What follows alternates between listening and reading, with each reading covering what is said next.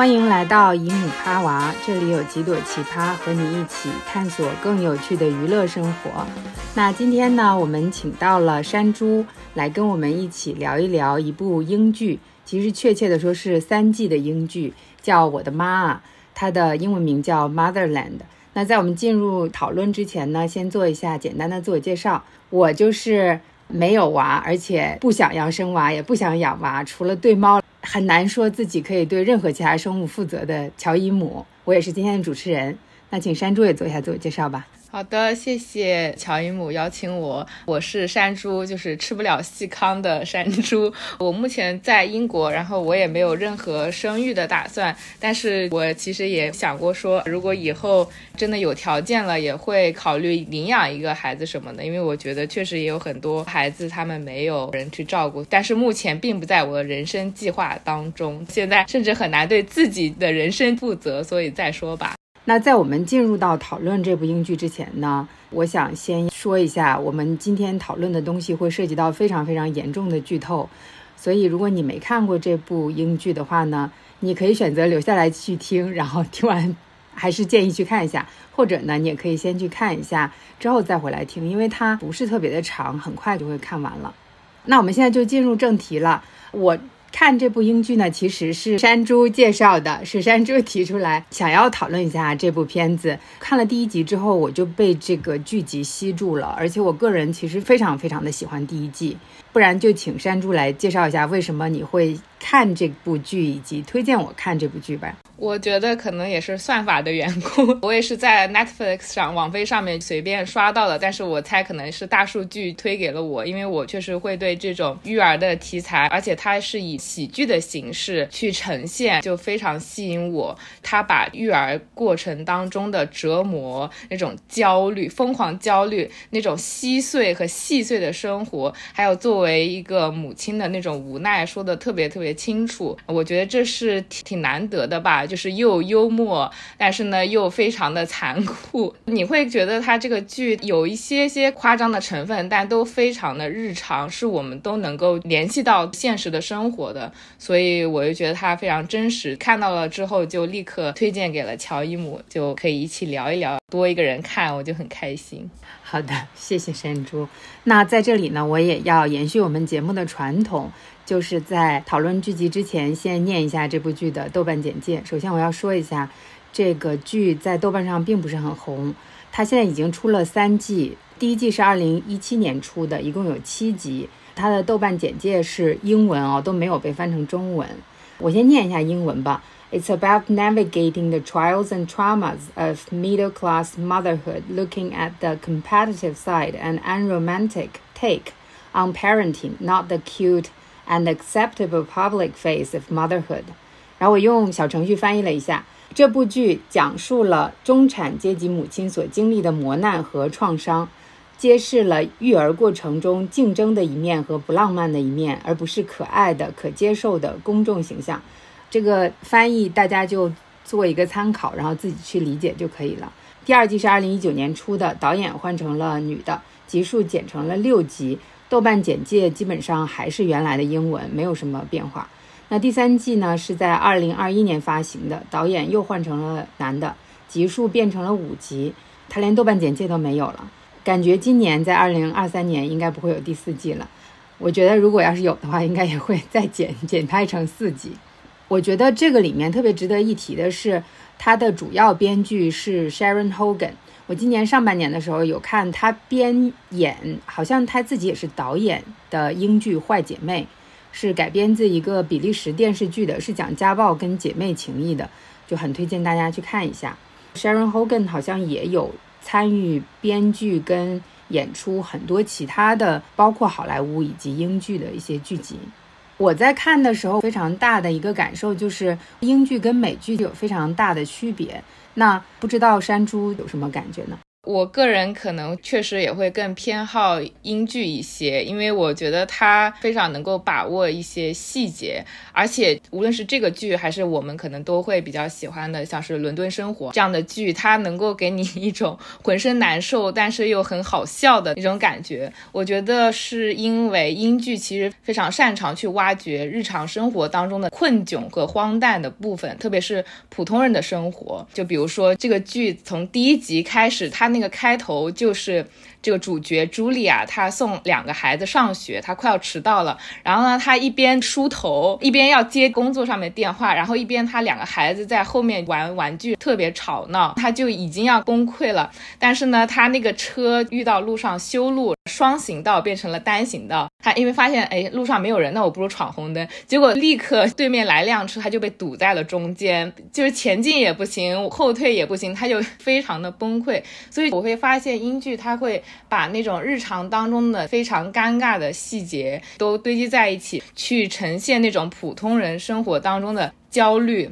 我觉得这可能也是跟英国的文化有关系，就是英国人其实非常注重做人的体面。就比如说这个剧，它其实是讨论做一个育儿的母亲的体面，但是其实是非常非常困难的，根本做不到。那么你就为了去达到这种体面，就会做很多。搬起石头砸自己脚的这种情况，然后普通人就会为了维持体面，但是又做不到，就会因为这样的细节而崩溃。但是在美国，我觉得就很不一样，我会觉得美国人更自信。我觉得美国普通人他们就是更阳光吧，你会觉得他们生活当中没有那么多的负担，没有那么多的尴尬，就是他们不会注重那么多的细节。所以你会发现美剧里面通常他需要去设置很多的。冲突偶然来制造戏剧性，你比如说像我们看《Beef》，就是那个怒怒人生啊，怒呛人生，你会发现它里面的很多冲突。是设计过的，就比如说两个主角怎么同时出现在那个酒店，还会有这种抢劫非常抓马的情况出现。但是在像我的妈呀这种英剧里面，就是一些日常的育儿或者职场当中的冲突这些部分，它本身就充满了矛盾和冲突。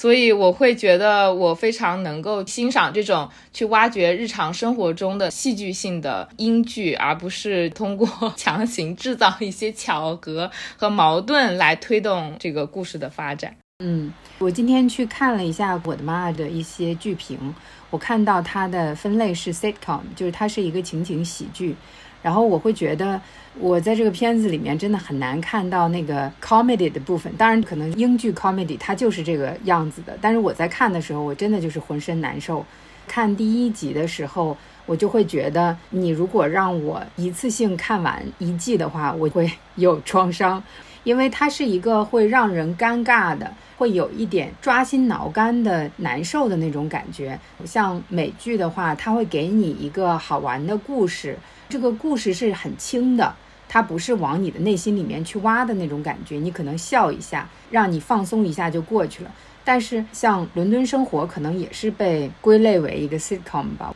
《伦敦生活》跟我的妈啊给我的感觉都不是那种会让你笑一下就过去了，它是一直在往你心里挖的，你会想它，所以我觉得它不是特别能够起到让你笑一下、让你开心一下那种喜剧的效果。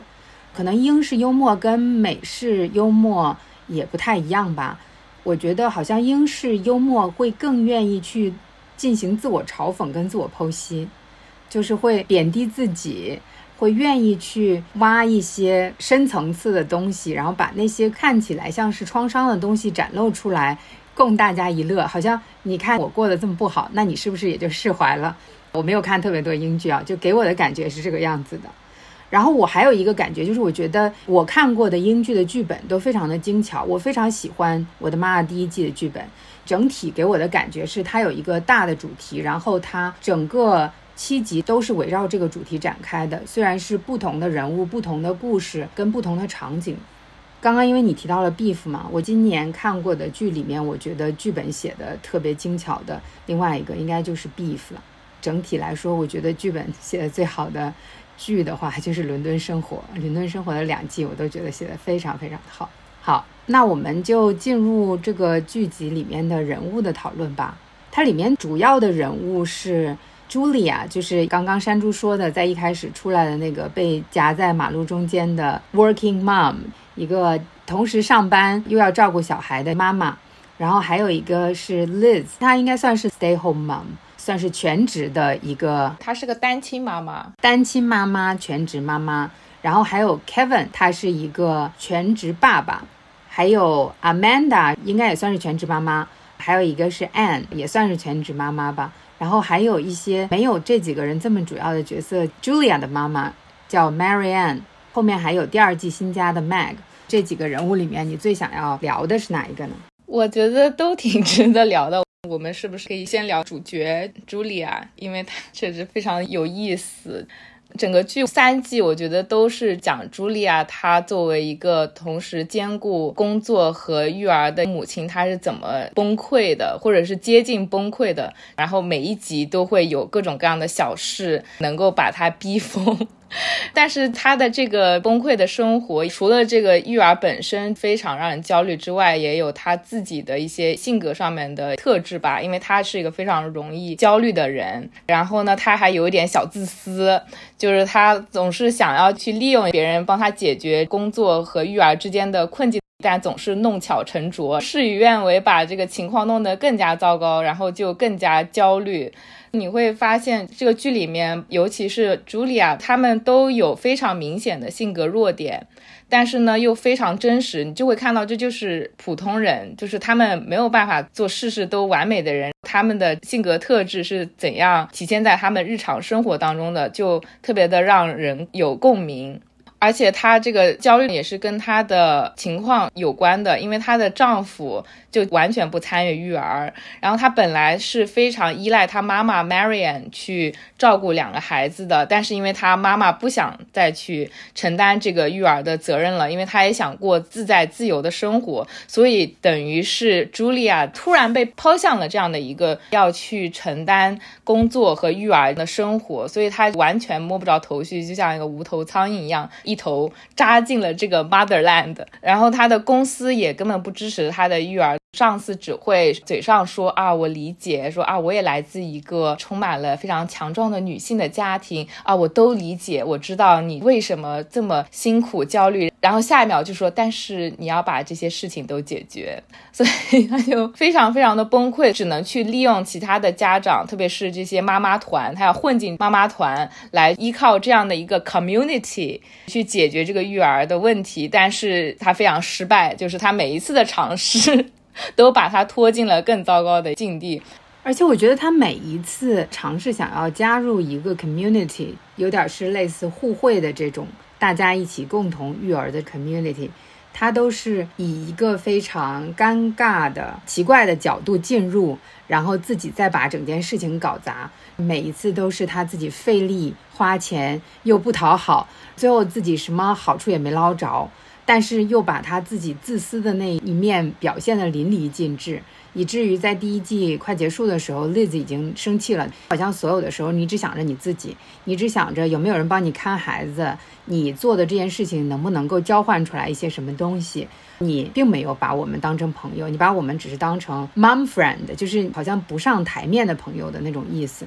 因为你刚刚说了，英国的文化里面好像挺注重体面这件事情的，我觉得特别特别启发我，因为我没有办法理解为什么他在很多时候会让很多事情走向那个方向。比如说，他说他要办一个 party，这样子大家就可以把孩子送过来，然后这样就可以有这种互惠式的。你们这次把孩子送到我这里来开 party 了，所以你们就自由了。那么下次我就可以把我的孩子送到你那里，然后我也可以自由一天。但是呢，Amanda 一挑战他，就 Amanda 这个角色是一个非常重要且有意思的角色，我们要在后面讨论。Amanda 一挑战他，他马上就觉得，那我不能随随便便办一个 pizza party，我要好好的做。他又一边做一边并不想要做这件事情，而不是说，那你要是说我不是一个好妈妈的话，那你不要送你孩子来也可以。或者是你觉得不行，那就这样呗，反正我就只能是按照我自己能力去做。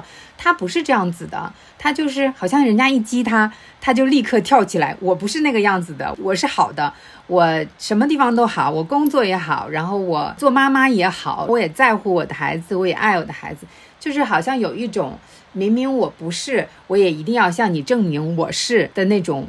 就是在你说英国文化里面都重视体面这件事情之前，我是没办法理解的。但你说了体面这件事情之后，我就能够理解了。所以这后面有一个文化原因是，我要表现的体面，我不仅要是一个体面的职场女性，我还得是一个体面的妈妈。那这种情况就造成了后面的各种各样的糗事。你刚刚也说了，她不是一个好像很大女主啊之类的这种角色，她其实是有很多很多弱点的。而且我其实觉得这个人她不是一个特别讨喜的人。一方面她非常神经质，我觉得她有非常非常严重的情绪问题，贯穿三季，你就肉眼可见的知道这个人她肯定需要去看一下医生。我觉得，而且她的孩子在这种情况下长大，其实对孩子也是不好的。然后她。还特别的自私，因为你刚刚说他有小自私，我觉得不是的，我觉得他是 大自私吗？对，我觉得他非常自私，但是他的自私又非常的可怜，就是他很自私的希望能够利用他身边所有可利用的资源来帮他解决育儿的问题，他希望能够减轻自己身上的育儿的这个压力，但他所有去寻求帮助的都是比如说身边的女性或者他的妈妈。而不是显而易见在她身边一直在享受生活的她的丈夫，她的丈夫是在生活之中缺席的，每一次都只在电话里面出现，而且每一次都要么他出去骑车了，要么他在什么游轮派对，各种各样的 relaxing 的 socializing 的活动，但是。你回来看 Julia 的时候，你会觉得她的生活非常非常的单一，就只有工作以及因为育儿产生的这些社交关系，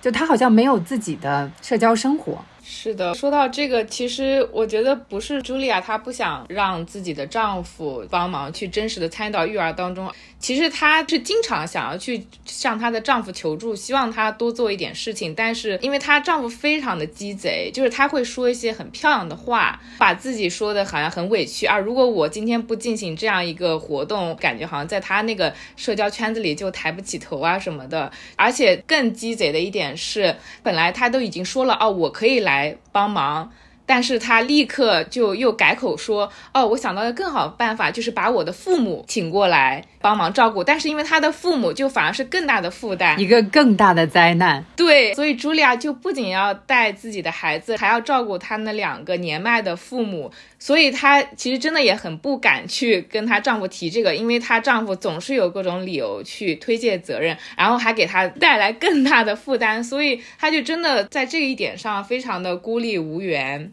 就像你说的，因为他的无论是工作还是育儿，已经填满了他的生活，他真的没有任何时间去社交，他连跟那些妈妈团们社交他都没有空。他每天干完活，他只想回家看电视。但是这么一个小爱好，他都很难做到。为了能够减轻一点育儿的负担，他还要被迫去社交。我觉得是挺惨的，在这一点上。对，是的。一方面，我觉得。确实，这些男的都特别鸡贼，就是特别会说那种漂亮的话，每次说出来的话都特别好听，但是就非常让我想要诉诸暴力。就是你说这些话有什么用呢？你指头都不动一下，光会说 I have your back，我永远支持你，你做什么决定我都支持你。其实这句话是什么意思呢？就是你做决定，你去做事，我支持你，我什么都不用做。你做了什么事情，引发什么后果，都是你自己来承担的。我只是在后面支持你，然后我就会觉得挺真实的，就是他只是在嘴上进步，他并不想要做什么事情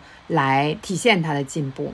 然后你刚刚说的这个，还会让我想到第二季引入的这个新人物 Mag。我先简单介绍一下吧。这部剧里面的有色人种是很少很少的，Mag 是第二季开始引入的一位黑人女性妈妈。她的人设是一个非常成功的女性。我今天看第二遍的时候，仔细的去看了一下，她好像是一个那种调停跟协商类的 consultant。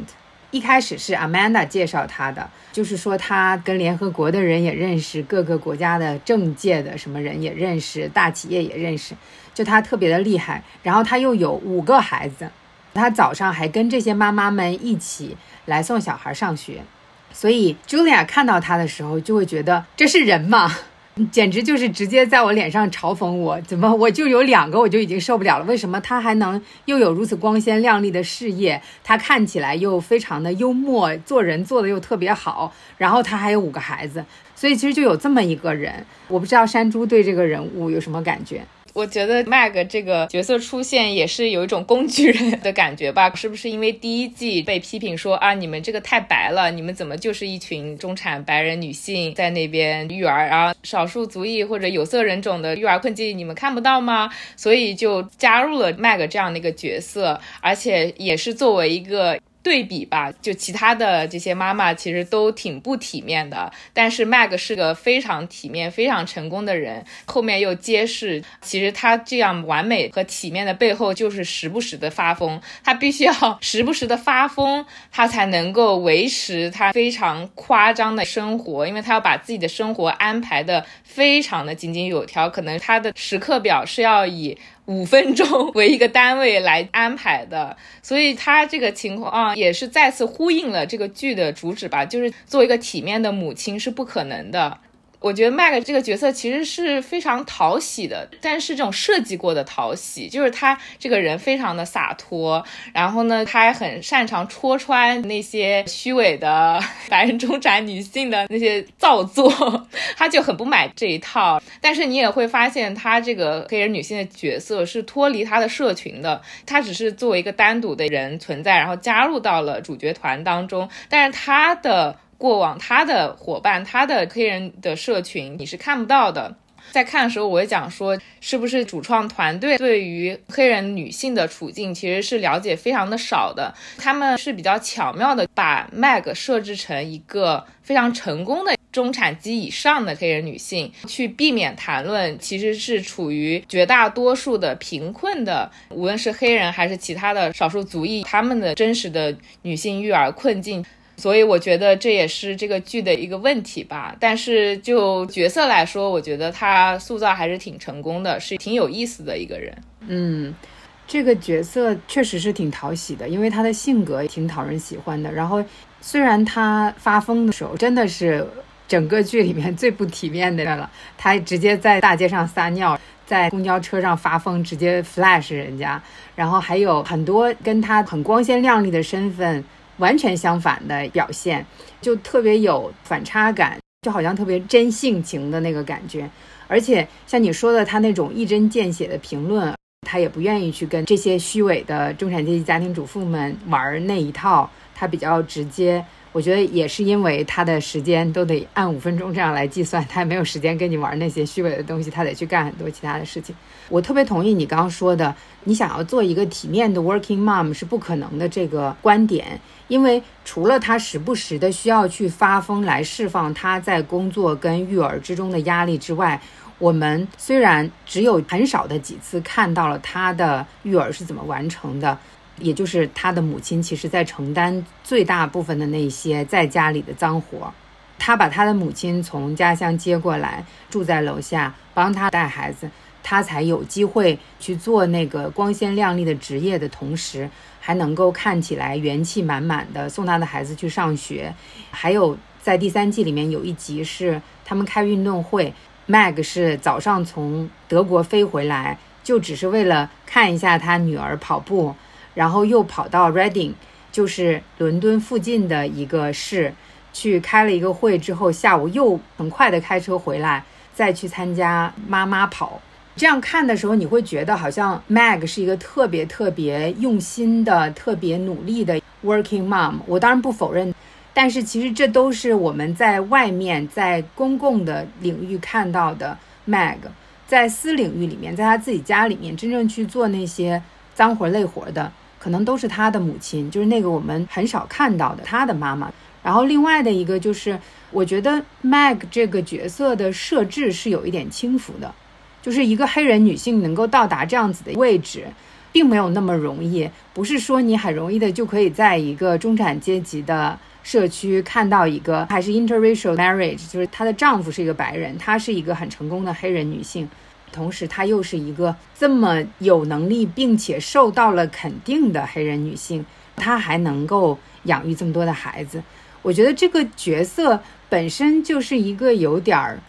我不知道整个英国就真的有这样子的人吗？如果有的话，能找到几个？对，所以我觉得这个角色非常的讨巧嘛，就是他通过设置一个特例，去避免谈论更加残酷的现实。嗯，你刚才在分享的时候，其实我脑子里面在想，那会不会有这样子的一个限制，是因为它是喜剧，所以他不想要去探讨那些特别苦难的东西？然后我想到，其实我也有看过一些美剧，它是讲一些移民跟少数族裔的生活的，它其实也有探讨那些可能挺穷的单身母亲，她有几个孩子，她同时需要做好几份工作，在这样子的生活之中苦中作乐的情景喜剧。所以我觉得也是可以的，但是可能在我的妈妈的编剧团队里面，并没有人知道怎么样去处理这个跟种族相关、跟贫困、跟不同的阶级相关的议题，所以他就没有在讨论这个。因为刚刚我有提到了阶级方面的东西嘛，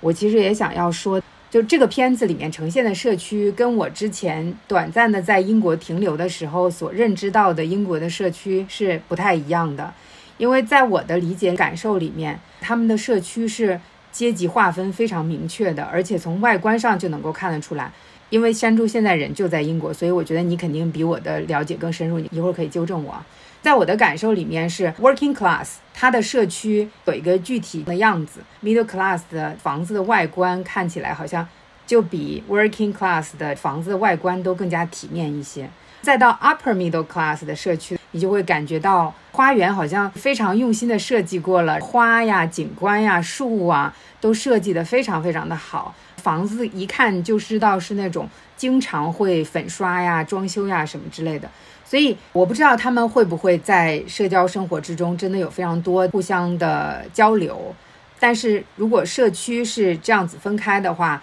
他们去的学校我不知道会有多大的交集。但是在这个里面，我能够看到的是，比如说 Liz，她是一个单亲妈妈，并且她不工作，她在家带两个小孩。那在这种情况下，她的阶级很难说是跟 Julia、跟 Mag、跟 Amanda 等等的这些人是一样的。但是这个剧就把他们都放在了一起。这个是我刚刚想到的阶级的方面。那请现在还住在英国的山猪来展开讲讲吧。哦，我觉得我也很难说特别的了解，因为我在这边也主要是上学嘛，日常能够接触到这些育儿女性还是比较少的。但是我觉得我们能够看到，在这个剧里面，虽然是以中产及以上的女性社群为主，但是也会穿插像例子这样很明显是一个中等偏下阶级的人群。我觉得可能也是因为她应该是住在一个 council house 里面，就是由政府提供的，等于像是廉租房。所以这个 council house 它可能就也是在那个社区里面，所以他有机会跟他们上同一个学校。然后也是因为他们是在一个公立的小学，公立小学是不用付学费的。但是因为有的公立小学也非常好，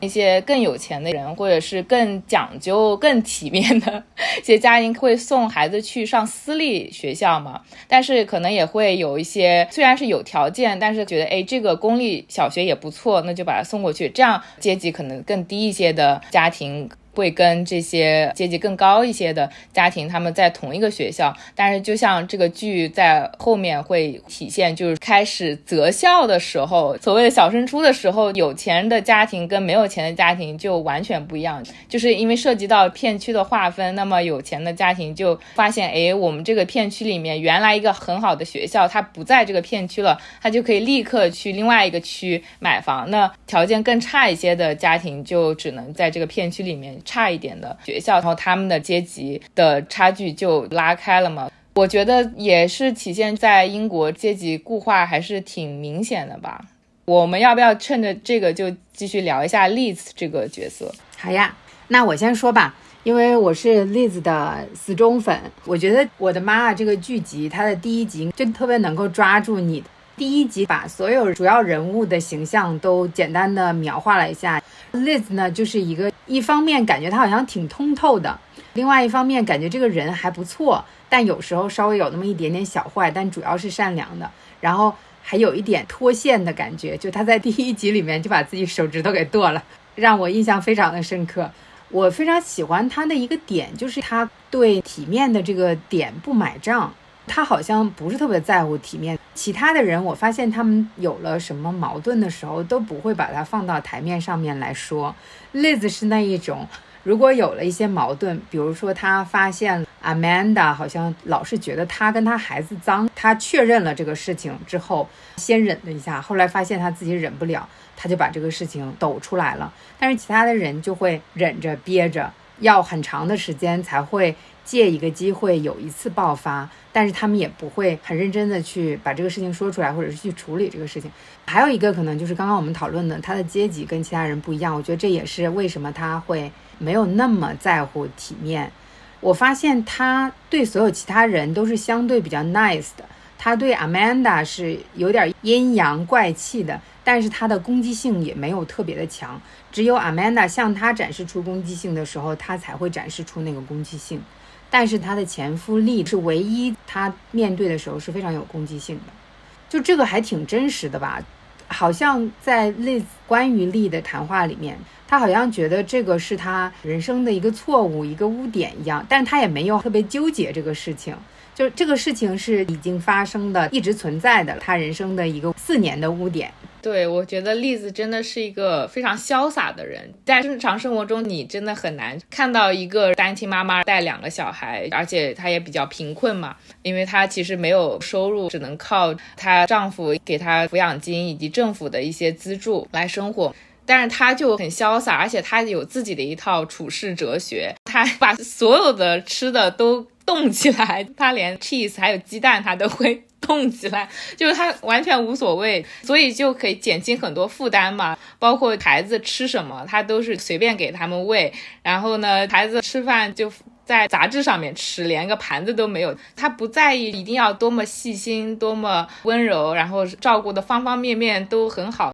所以他可以比较潇洒，而且他因为单身嘛，又很渴望获得爱，所以呢，他也要花一些时间去约会什么的。就是你可以看到他是真正关心自己的人，所以他也关心别人。就是他对别人的那种关心，我觉得也是因为他是一个爱自己的人。所以他对别人的关心是真诚的，就不像朱莉啊或者 Amanda 之类，他们其实根本不爱自己，他们也很难去对别人展现那种真正的关心和温暖。而且我觉得你刚刚说她对她的前夫真的就是深恶痛绝，每次他看到他就是那种咬牙切齿的感觉，就是要用最脏的脏话送给他。但是他这个人有非常有原则，就是他对于前夫的恨不会延伸到前夫的现任身上。有一幕就是他在酒吧里面偶然看到了她的前夫带着他的新女友，他本来已经很生气了，他就想过去骂他了，但是看到现女友。怀孕了，他就立刻很努力去调整自己那个心态，没有冲上去。而且他真的非常贴心，他知道那个女生的工作之后，还跑到那个女生的工作室跟她说她前夫有什么问题，但并不是去指责她，或者是说她眼光不好怎么怎么样，而是给她提供一些帮助。然后他们那次开运动会遇到他前夫抱着跟他现女友生的这个孩子，那个男的准备抱着那个小婴儿一起去上厕所，然后栗子就完全看不下去，就说你还是把孩子给我抱吧，就是因为他是真的心疼这个小孩，他是真的关心孩子以及周围的这些女性，他不会把自己对男人的恨投射到他现在的孩子以及他的现任上，我觉得这是挺了不起的。对你刚刚说的那个场景，其实我还挺感动的。她前夫后来怀孕的那个女友叫 Debbie Lewis，她一直跟她前夫说：“那既然未来你们要有孩子，那我的孩子未来也要跟这个女的相处，所以我要跟她见一下。”但是 Liz 从来都没有跟 Debbie Lewis 说过这个事情。然后后来当 Liz 去到 Debbie Lewis 的工作场所的时候，很明显 Debbie Lewis 是很害怕的。一方面不知道 Liz 的形象在 Debbie Lewis 那里是什么样子的。另外一方面，毕竟有着一层关系，但你看他气势汹汹的进去了，好像看什么都不顺眼的样子，但是他嘴里说出来的话都是很温暖的，其实就是相当于把他自己过去犯过的错误掏心窝子似的告诉给了 Debbie Lewis，而且确实，你刚说的运动会的那个时候，Debbie Lewis 跟她的前夫利已经分开了，所以他说的话可能也有用了吧。你刚刚说的一个特别戳我的，就是因为他爱他自己，他有能力爱他自己，所以他也有能力去爱其他人，他也爱他的孩子。就像你刚说的，可能 Julia 跟 Amanda 他们根本不爱自己，他们就很难有能力去爱其他人，就会让我想到第三季，我觉得整体的主题是跟爱相关的。像 Julia 在最后有一段关于爱的独白，Amanda 中间有跟他的妈妈见面。也有跟他的妈妈说，我们即使离婚，我也希望我的孩子不会像我当时那样悲伤。就是他都是有一些跟爱相关的讨论的。然后回到 Liz 对他自己以及其他人的爱，我还想到一个，就是你能够感觉到他对他孩子除了血缘的 bonding 之外，其实是有爱的。他是在乎他的孩子的，虽然看起来他不是那种像 Anne 一样，好像把孩子捆在自己身边搂得紧紧的那种类型的爱，他的爱是更加松弛的。再去对比 Julia，不能说 Julia 不爱他的孩子，就像你刚刚说的，他根本不会爱他自己，所以他也可能也并不会爱他的孩子。这种白人中产母亲社群其实也挺有毒的，他们会排斥一些人。来体现他们自己的体面。你可以看到朱莉亚、丽子还有 Kevin，等会儿我们会聊，他们三个人就被排挤到了靠近厕所的那个小桌子。然后其他的以 Amanda 为首的感觉好像更优雅的那些中产母亲，他们总是占据了最大的那个桌子。然后栗子很明显就是一直都是不被邀请的那个人，无论是这些妈妈他们的聚会呀，还是孩子的聚会，栗子一直是被排除在外的，而且她还被作为一个威胁。因为他的单身的身份，他们还会在小圈子里面传说他跟其中一个妈妈的丈夫有说不清道不明的关系。虽然他是个很潇洒、很无所谓的一个人，但是他其实也挺难的。就是很多互惠的资源是没有办法共享的，所以他也会给茱莉亚一些错误的信息。第一季的时候，栗子给他出主意，就说：“哎，你去办生日派对，那些家长都把孩子一放，然后他们就走了。”其实可能是栗子去参加那些生日派对的时候。他是不被邀请的人，他被 excluded，他被排除在外，所以我会觉得非常残酷，非常真实，但是又有一点点好笑。但是他也会在发现别人造他的谣之后，他就发疯嘛，就是把这些话都说出来。你们那些丈夫真的我看都不要看一眼。但是在现实生活中其实很难的，就是当你被这样子造谣之后，你怎么去洗刷自己的名誉，挺难的。作为一个单身的女性，单身的妈妈。我觉得在那样的一个环境里面，他可能根本就没有办法真的洗刷他自己的污名，因为别人怎么想他的，他是没有办法控制的。我在今天看完了第二遍之后，我会觉得所有的这些女性好像没有一个人真的在 celebrate 她作为一个全职妈妈的身份。Julia 她是有一个身份的变化的嘛？她在第一季是个 working mom，在第二季的第一集，她就辞职变成了一个 freelance 的 mom。然后到第三季就明显感觉跟他的工作相关的东西已经几乎没什么了，主要还是他做 mom 的这一部分。然后我的感觉就是好像大家都并不是很愿意去认同一个 housewife、一个 stay home mom 这样子的角色，而是我不仅仅只是做这件事情，我在做这件事情都很厉害了的同时，我还有其他的身份。比如说，Amanda 在后面有了一个小店，还有 Julia 还是一直认为自己是一个 PR person，因为她在第一季、第二季都会很以自己是一个 working person 自豪的。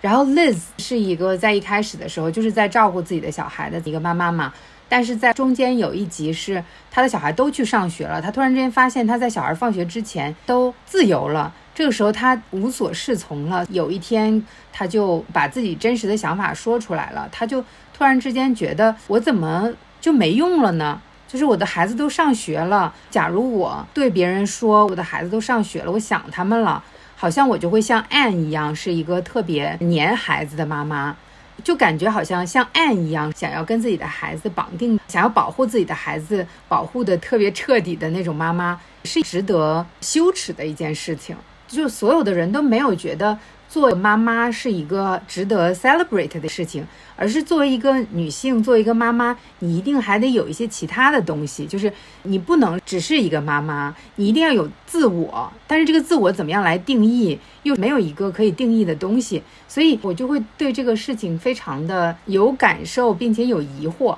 嗯，我觉得你说这一点其实挺深刻的。我觉得这部剧比较厉害的一个点，就是它不仅说明了育儿的女性被这个社会所歧视。她们的困境其实是没有社会系统去支持的。以外，育儿这个工作，照料别人，特别是照料小孩，这个工作表面上好像是很伟大，但其实是没有那么高的社会价值的。就像你说的，你如果特别的在意这个照料的工作，你把它放在第一位，那这个人可能在这个社会上不被认为是一个特别厉害的人。你只有事业上非常的成功，同时你还能把孩子照顾好，那你才是一个非常成功的人。就像麦格一样，或者像阿曼达想要成为的那种人一样，把自己的生意打理好了，然后他的孩子还照顾得很好，那他才是个成功的人。我觉得在 Kevin 这个角色上也特别的明显，他是一个家庭主夫，全职爸爸，对，全职爸爸。那他就会因为他热爱孩子，热爱照料这个工作，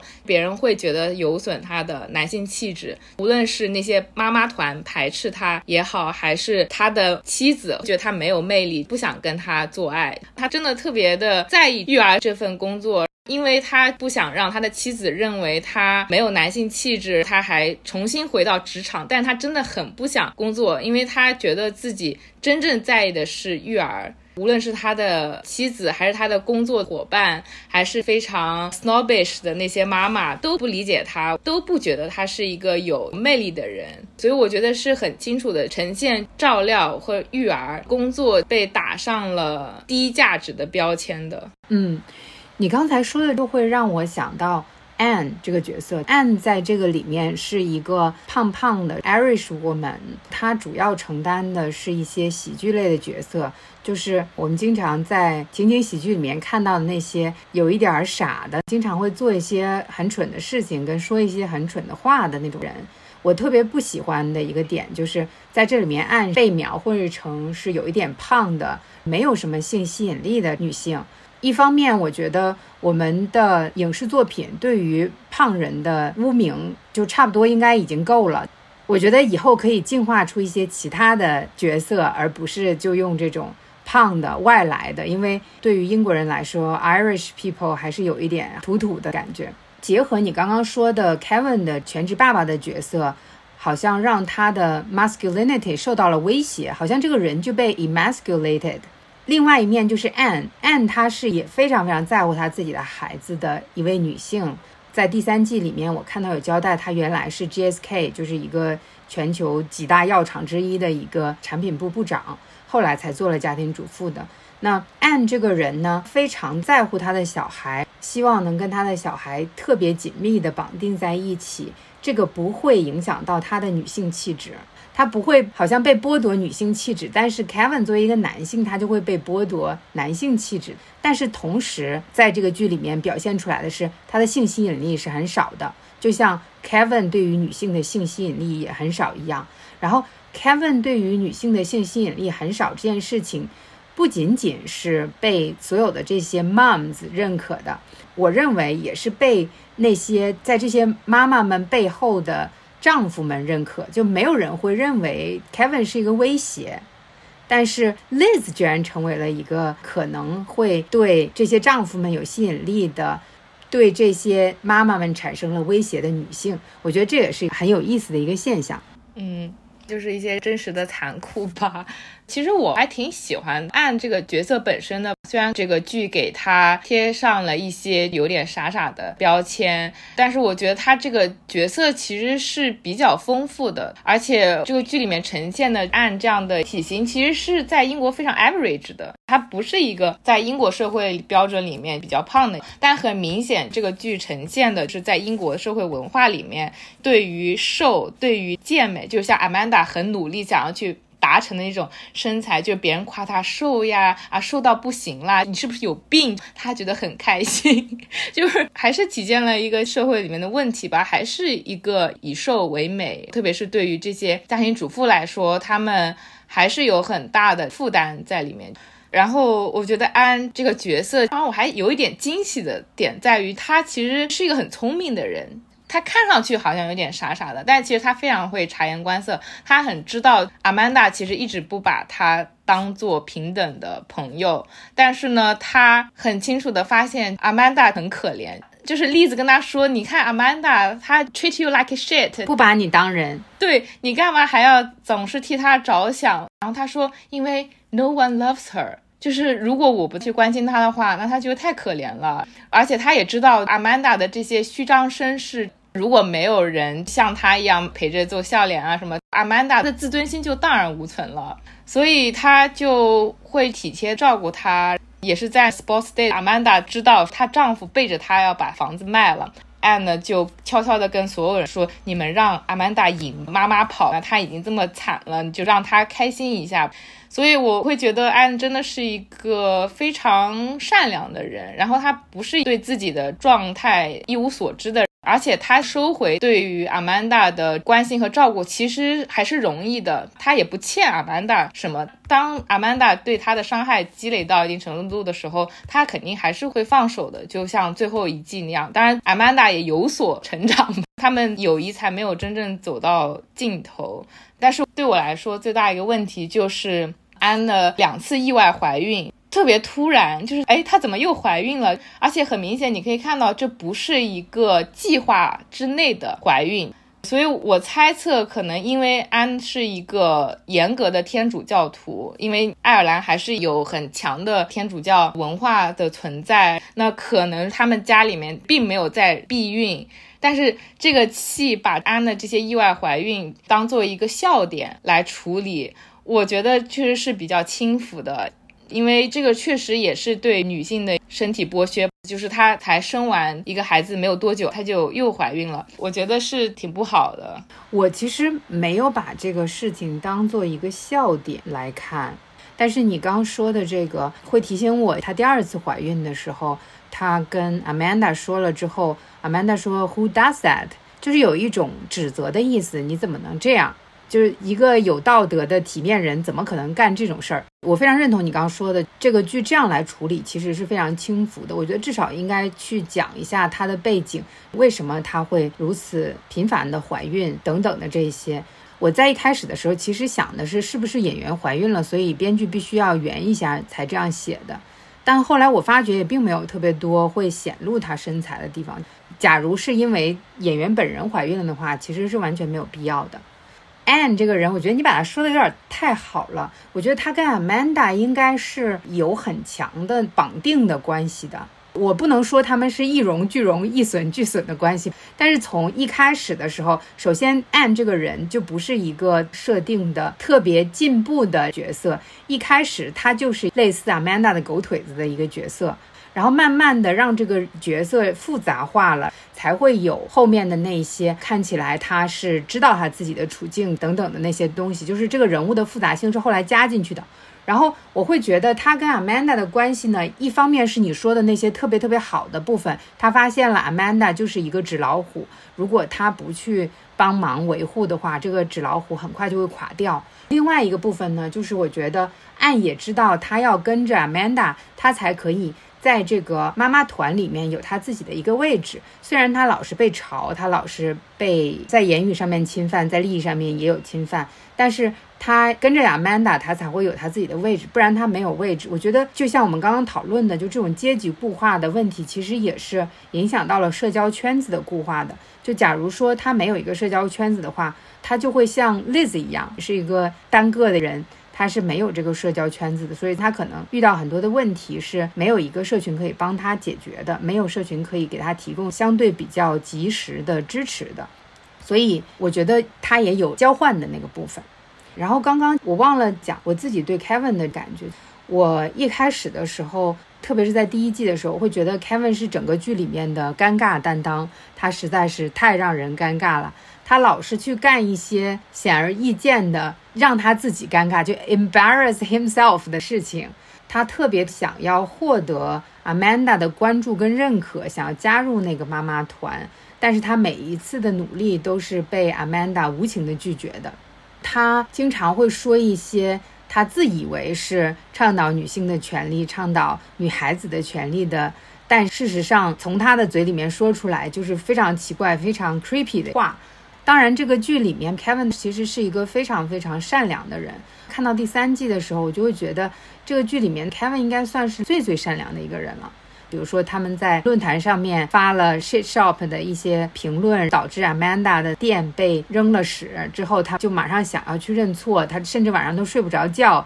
认识到他是个非常善良的人的同时，我会再去反观这个剧里面的其他的男性角色，以及现实生活中的一些男性的角色，我就会觉得，就在我们的生活之中，到底有多少这种类型的人呢？特别是如此积极的参与育儿的爸爸，首先就已经非常非常的少了。然后在如此的参与育儿的同时，却被他身边所有的女性唾弃的爸爸又有多少？同时又如此的善良，我就觉得更加少了。然后。让我最感情复杂的就是在最后一季里面，他跟一直非常鄙视他、不想要搭理他的 Amanda，他们两个有了婚外情，我就会有两种复杂交织的感情。一种就是你看吧，那个傻小子，他最后还是抱得美人归了啊，打引号啊。然后另外一个方面呢，我觉得对于 Amanda 来说是一个面对自我的过程，是一个爱自己的过程。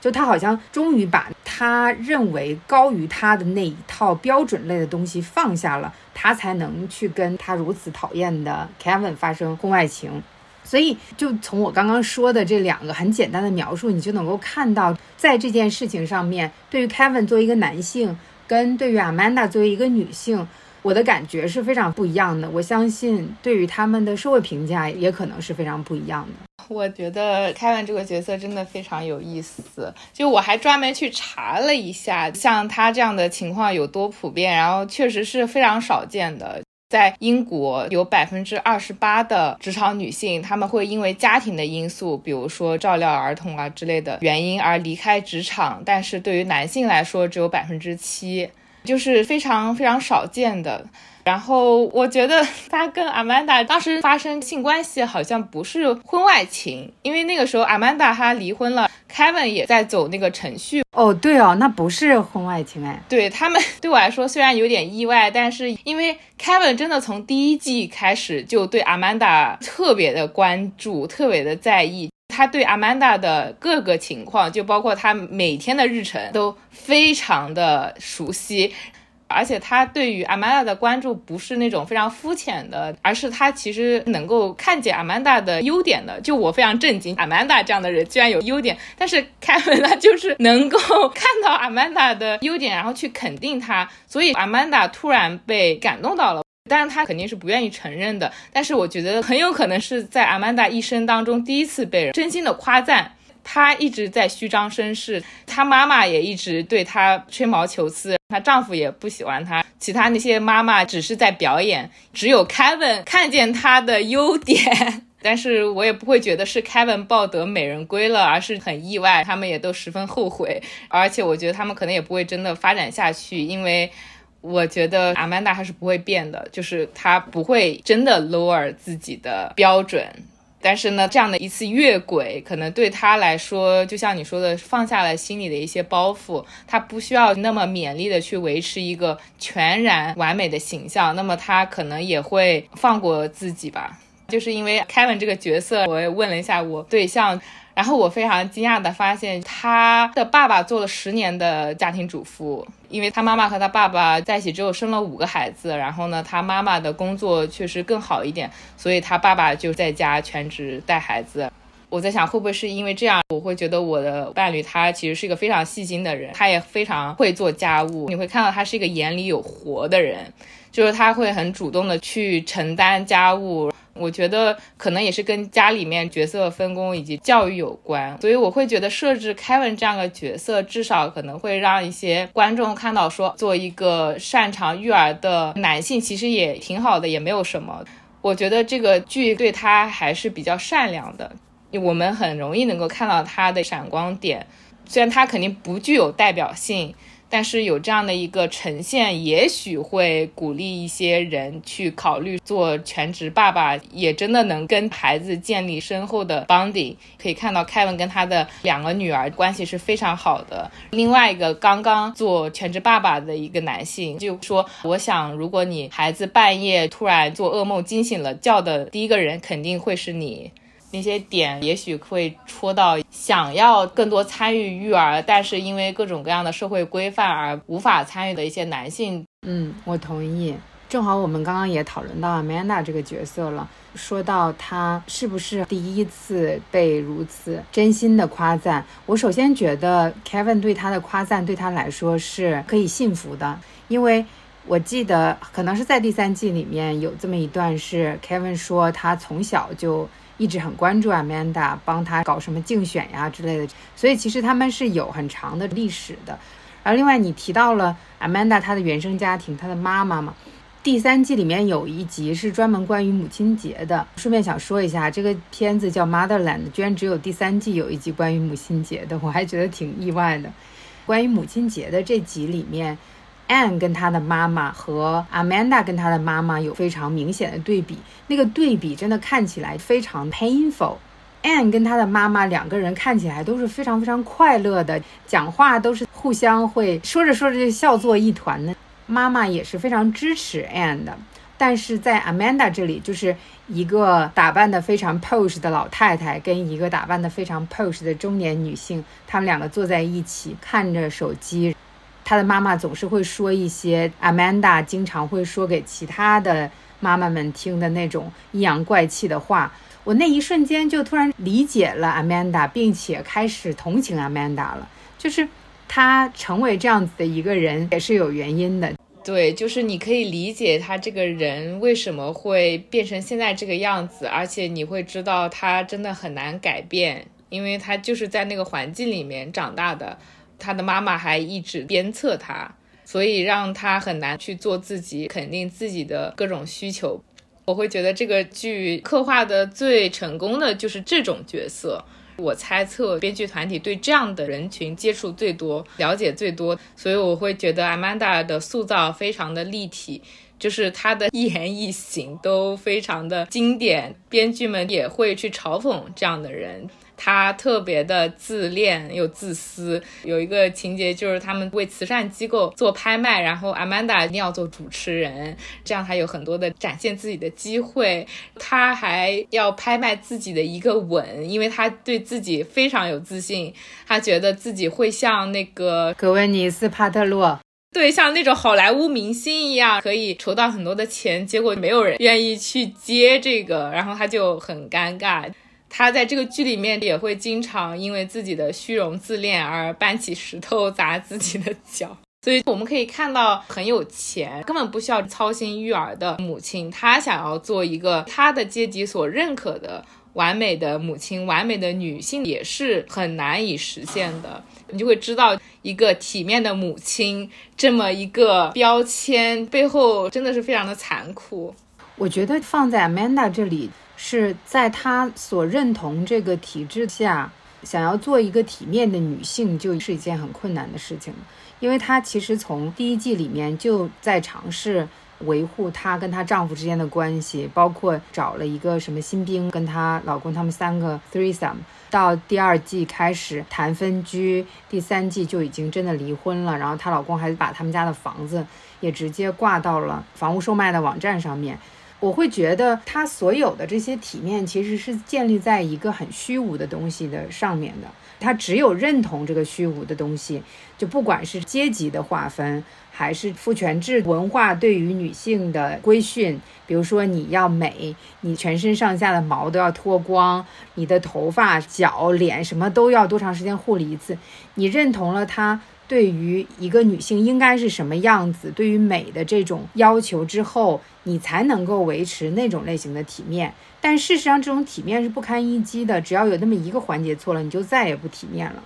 从第一季她的完美生活就已经有裂缝了，但是到第三季，我开始看到她的挣扎的时候，我会对她有了更多的同情，因为这个角色塑造的非常好。因为我在看到她的同时，我可以想象出来一些人。因为我们刚刚都在讲她挣扎的部分，没有讲她前面让人讨厌的部分。她就是一个非常典型的 upper middle class white woman white mom，还是一个对自己的容貌非常在意并且有信心的一个女性。她好像还非常的认同那一种对于女性怎么做一个妈妈、怎么做一个女人、怎么做一个妻子的规训。然后她经常会说一些阴阳怪气的话，惹恼 Liz 啊、Julia 这些人。这个人物塑造的非常的好，我就是觉得我可能在英国也见到过不少这种类型的人，而且在中国可能也有不少。到了第三季的时候，就像你刚刚说的一样，他得面对他自己好像不爱他自己的这件事情，然后他得尝试去爱他自己，去爱其他人，这个人就会开始有那么一些可以让我喜欢上的裂缝，而不是那个好像很坚固的。把非洲当成一个国家的那种 upper middle class housewife 了。然后你刚刚说你觉得他是不会有变化的，我不知道我应不应该同意这个事情，因为我还是有一个好的愿景，就是我期待这样子的人在经历了一些生活的变故之后，他会有一些改变，他会变成一个更好的人。虽然他的本质可能很难改变了，但他可以变得更宜人。更可以跟人相处，但是你觉得他是没有办法成长的，是吗？嗯，我觉得他也许会有一些成长，但是是非常有限的。从我自己来讲，还是会是希望他真的能够去开始尊重和悦纳自己和别人吧。特别是他跟安的相处，其实安真的对他非常的好，但是他却连安的孩子的名字都记不住，还不肯承认自己的错误，就是那么一点点很小的事情。对他来说，承认自己的错误真的太难太难了，所以我还是会期待吧，但是期待不能太高。嗯，然后在第三季里面，其实也有看到茱莉亚，她也是有一些变化的嘛。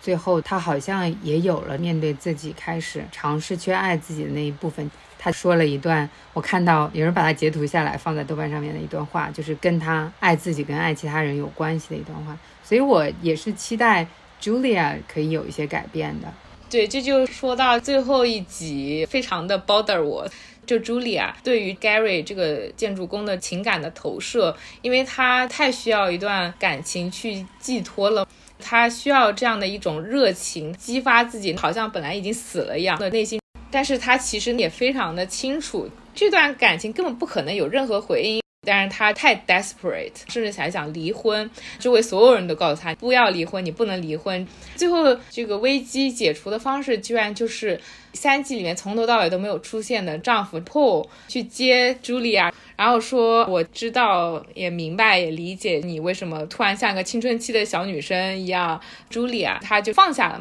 就是有一种高高拿起轻轻放下的感觉。Paul 怎么突然就变成这样的人？前一秒好像 Julia 她要离开这个婚姻。我会觉得是一个生活的转机，因为 Paul 在这三季里面一直把他逼在崩溃的边缘。后来他又回到家庭，他们这个危机解除，他的生活好像又能继续下去了。然后我就非常不能理解。我首先觉得，在这部剧的最后，特别是在 Julia 有那么一堆掏心窝子的话之后，把 Paul 拽出来。Paul 当然在这三季里面是有出现的，只是他从来没有跟 Julia 一起出现过。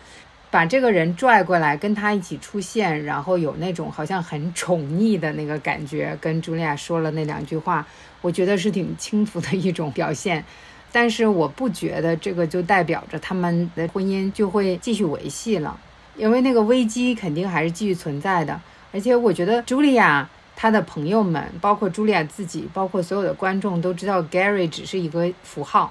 只是他想要抓住的一根稻草而已。那未来这个婚姻会怎么样子？我们就期待他有第四季吧。我还挺期待他可以通过这些变故，更好的去面对自己的。然后我其实还挺喜欢茱莉亚跟她的妈妈 Marian 之间的互动的。我特别喜欢 Marian 的一点是，她特别的坚决。就是每次不管茱莉亚怎么说道德绑架等等的，都油盐不进。我就是不干了，我现在就是到此为止，我就是不想要给你看孩子了。我现在想干啥就去干啥，为了避免你来烦我，我我到哪儿去了我都不告诉你。我就希望多看到这种类型的母亲跟外婆跟祖母这种角色，我就觉得这种会增加很多女性的信心，多说一些 no。就不再是像茱莉亚在这个里面一样，她虽然满心不想去做，还是会去做。我觉得他们那个互动真的非常有意思。当然，我觉得 Marian 她到了这个年纪之后，开始拒绝照料的劳动的前提，也是她在之前很长一段时间都是承担了这个育儿的工作的。甚至他们学校里面有一些家长以为 Marian 才是那两个孩子的母亲。其他人都根本不认识朱莉亚，这些家长跟 Marian 关系特别特别好，就说明 Marian 之前付出了特别多的照料的劳动，才能够得到周围人的认可。然后我又记得这个剧里面有一个点特别的戳我吧，就是在运动会的时候，茱莉亚她因为之前错过了所有她孩子的运动会。所以他非常的愧疚，这一次他终于要去参加运动会了，他就准备的特别的充分，各种什么野餐垫啊、零食啊都带了，特别特别激动，他想要为自己的孩子加油呐喊。他这么焦虑，这么在意。是因为他的印象当中，他小的时候，他妈妈来参加运动会给他加油，所以他觉得这个是育儿当中非常重要的一个部分。结果他跟他妈妈聊的时候，发现那是他记错了，他一直以为的那样的一个温情的画面，其实是他想象的。这也说明他给自己太多的要求和太多的责任了。但是孩子也许不需要你那么的 attentive，他也可以成长。所以，他其实是一种迷思。他为什么一直找不到心仪的人来帮助他的孩子，也是因为他想的是，我要让我的孩子像我小时候那样得到非常好的照顾，我不能随随便便。但是，这种期待和枷锁真的给他们造成了太多不必要的负担。我觉得他有一种想要跟 Marian 和解的冲动，但是又因为 Marian 他跑步摔倒了，茱莉亚又不得不去照料他。他们在救护车上，茱莉亚感到很愧疚，她说：“哎，等你好了之后，我就要补偿你，我希望能够跟你在一起更多的时间。”但是他回过神来。又跟旁边的医护人员说：“你觉得他能不能听到我在说话？”就因为他们其实没有办法兑现这个诺言。然后到了后面，他真的不得不去承担 Marian 的照料的工作之后，他就又一个大崩溃。所以我会觉得女性真的是太累太苦了。Marian 她其实也想要在老年生活当中做个更独立、更自由。可以探索各种生活可能性的人，但是呢，又因为健康的问题，不得不跟自己的女儿在同一个屋檐下。我也觉得，天呐，这种痛苦简直是没有一个头。对你这样说，又启发我了。为什么第三季茱莉亚她的工作的元素变少了，而主要都是照料的这一部分？因为如果她既要承担对一个老年人的照顾，而且是生病的老年人。同时要照顾两个小孩的话，他基本上是没有什么时间可以去工作的。其实，Paul 作为家庭的主要经济来源之一，并没有拒绝 Julia 把他的母亲接过来，占据很大的一部分的空间，并且也占据很多的 Julia 的时间。当然，我觉得 Paul 可以同意的很大一部分的原因，也是因为这个老人不需要他来照顾，而是 Julia 自己来照顾。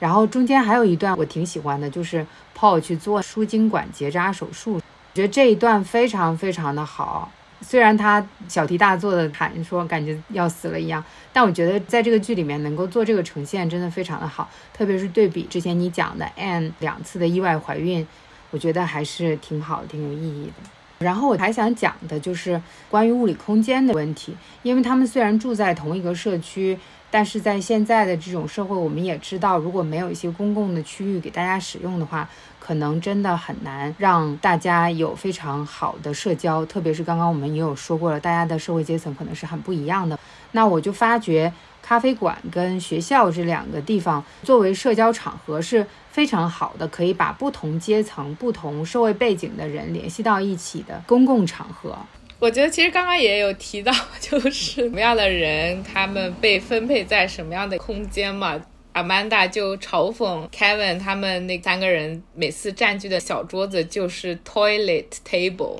因为他就在厕所旁边。Amanda 有点瞧不上他们，因为他们就是被排挤到了那个位置。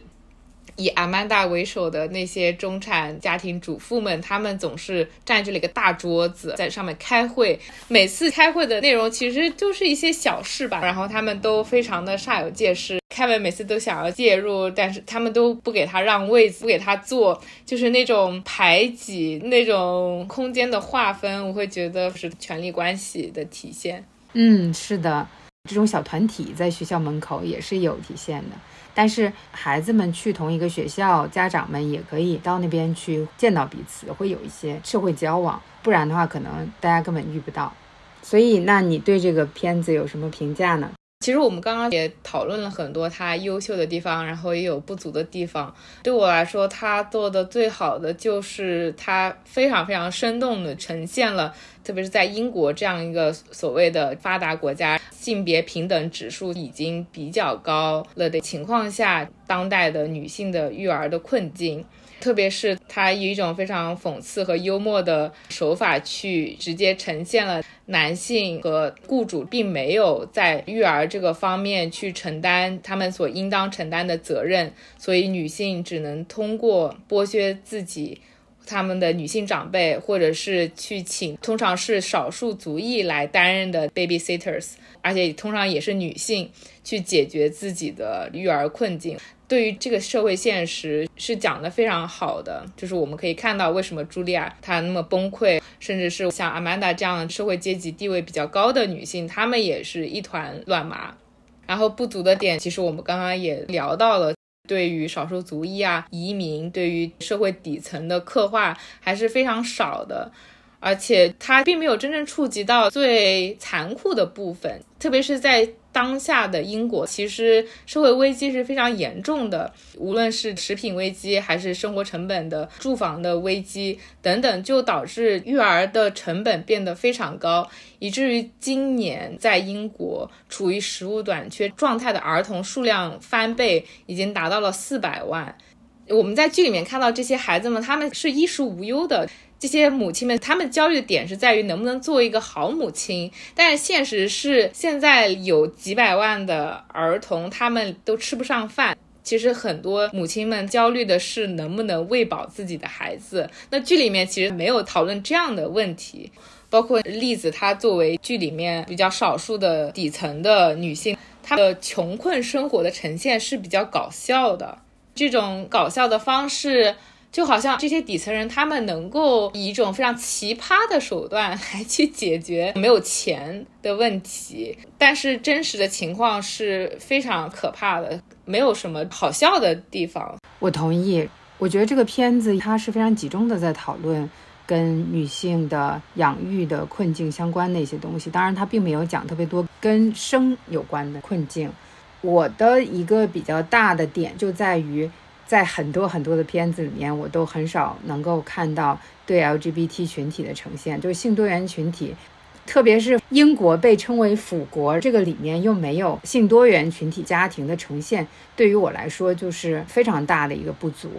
然后还有，当然就是种族那个方面，你刚才也讲了。还有就是我刚刚也有讲了的，跟 Anne 有关的，就是我现在对这种胖子搞笑配角的角色已经非常非常的疲劳了。我就希望我们的编剧们能够更有创意一点，不要再生产这种类型的角色了。虽然我们刚刚既夸奖了他，也批判了他，但是你会推荐大家看这个片子吗？我挺推荐的呀，我觉得同类型题材又这么有趣的片子真的非常少吧。然后一集也就半个小时以内，我觉得挺推荐的。我也是，我强烈推荐大家去看这个片子，但是不要像我今天一样一天看了三季，这样负担有点大。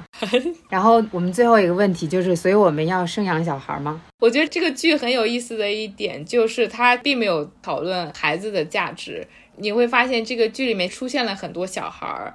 但是他们都非常面目模糊，就是你看完之后对他们的名字可能都记不下来，然后也没有真的去呈现家长跟孩子之间那种非常有情感连接的互动。这部剧确实主角就是这些育儿的母亲啊、父亲，但是呢，我们并没有感觉到孩子对他们的价值究竟在哪里，对社会的价值在哪里。而且我确实觉得，如果真的是要考虑制造新生命，我觉得我们首先要去考虑这个社会是不是一个健康的社会。一个新生命来到这个世界上是有精彩的人生，是有一个未来等着他的。这个是从社会层面上来说，个人层面上来说，你也要有足够的资源和信心和能力去照料他们，让他们能够健康的成长。但是现在根本不存在这样一个情况，我们看到没有任何一个社会真的做到值得让新的儿童来到这个社会，而且我也非常怀疑将来能不能存在，就不用说这些民族国家存在的弊端。然后我们也看到气候变暖的不可挽回，就是整个地球都不知道什么时候会毁在人类的手里。但是我会觉得，现在已经存在在世界上的孩子们，我会希望成年人能够多多的负担起责任来，去思考怎么为他们提供更健康的环境，减少暴力，真的去关心他们的福祉，人类可能才会有一点点希望。但是我还挺悲观的，嗯。我觉得我想的没有那么多，我主要是从我个人的角度来考虑，就是我会觉得，一方面是我未来的生活计划里边没有办法加一个小孩，另外的一个方面就是，我觉得养育一个小孩是一个非常非常巨大的责任，我不是特别的有信心去承担这种责任，我觉得我承担让我自己做一个好人这样子的责任就已经很大了。同时，生小孩这件事情就不用说了。像你说的，我觉得这个世界上其实有很多的小孩值得我们去照顾，不用再让更新的小孩到这个世界上面来了。我自己也觉得我基因也没有多好，我们家也没有皇位要继承，我不是非得要生一个孩子。我觉得我可以去参与养育，我可以去做一个陪伴者、一个教育者，但是我很难做一个家长，因为我觉得家长是一个非常沉重的责任，是目前的我没有办法去承担的。好的，欢迎大家去看这个英剧哦。那我们今天就聊到这里啦，谢谢山猪，也谢谢大家的收听，谢谢大家，拜拜，拜拜。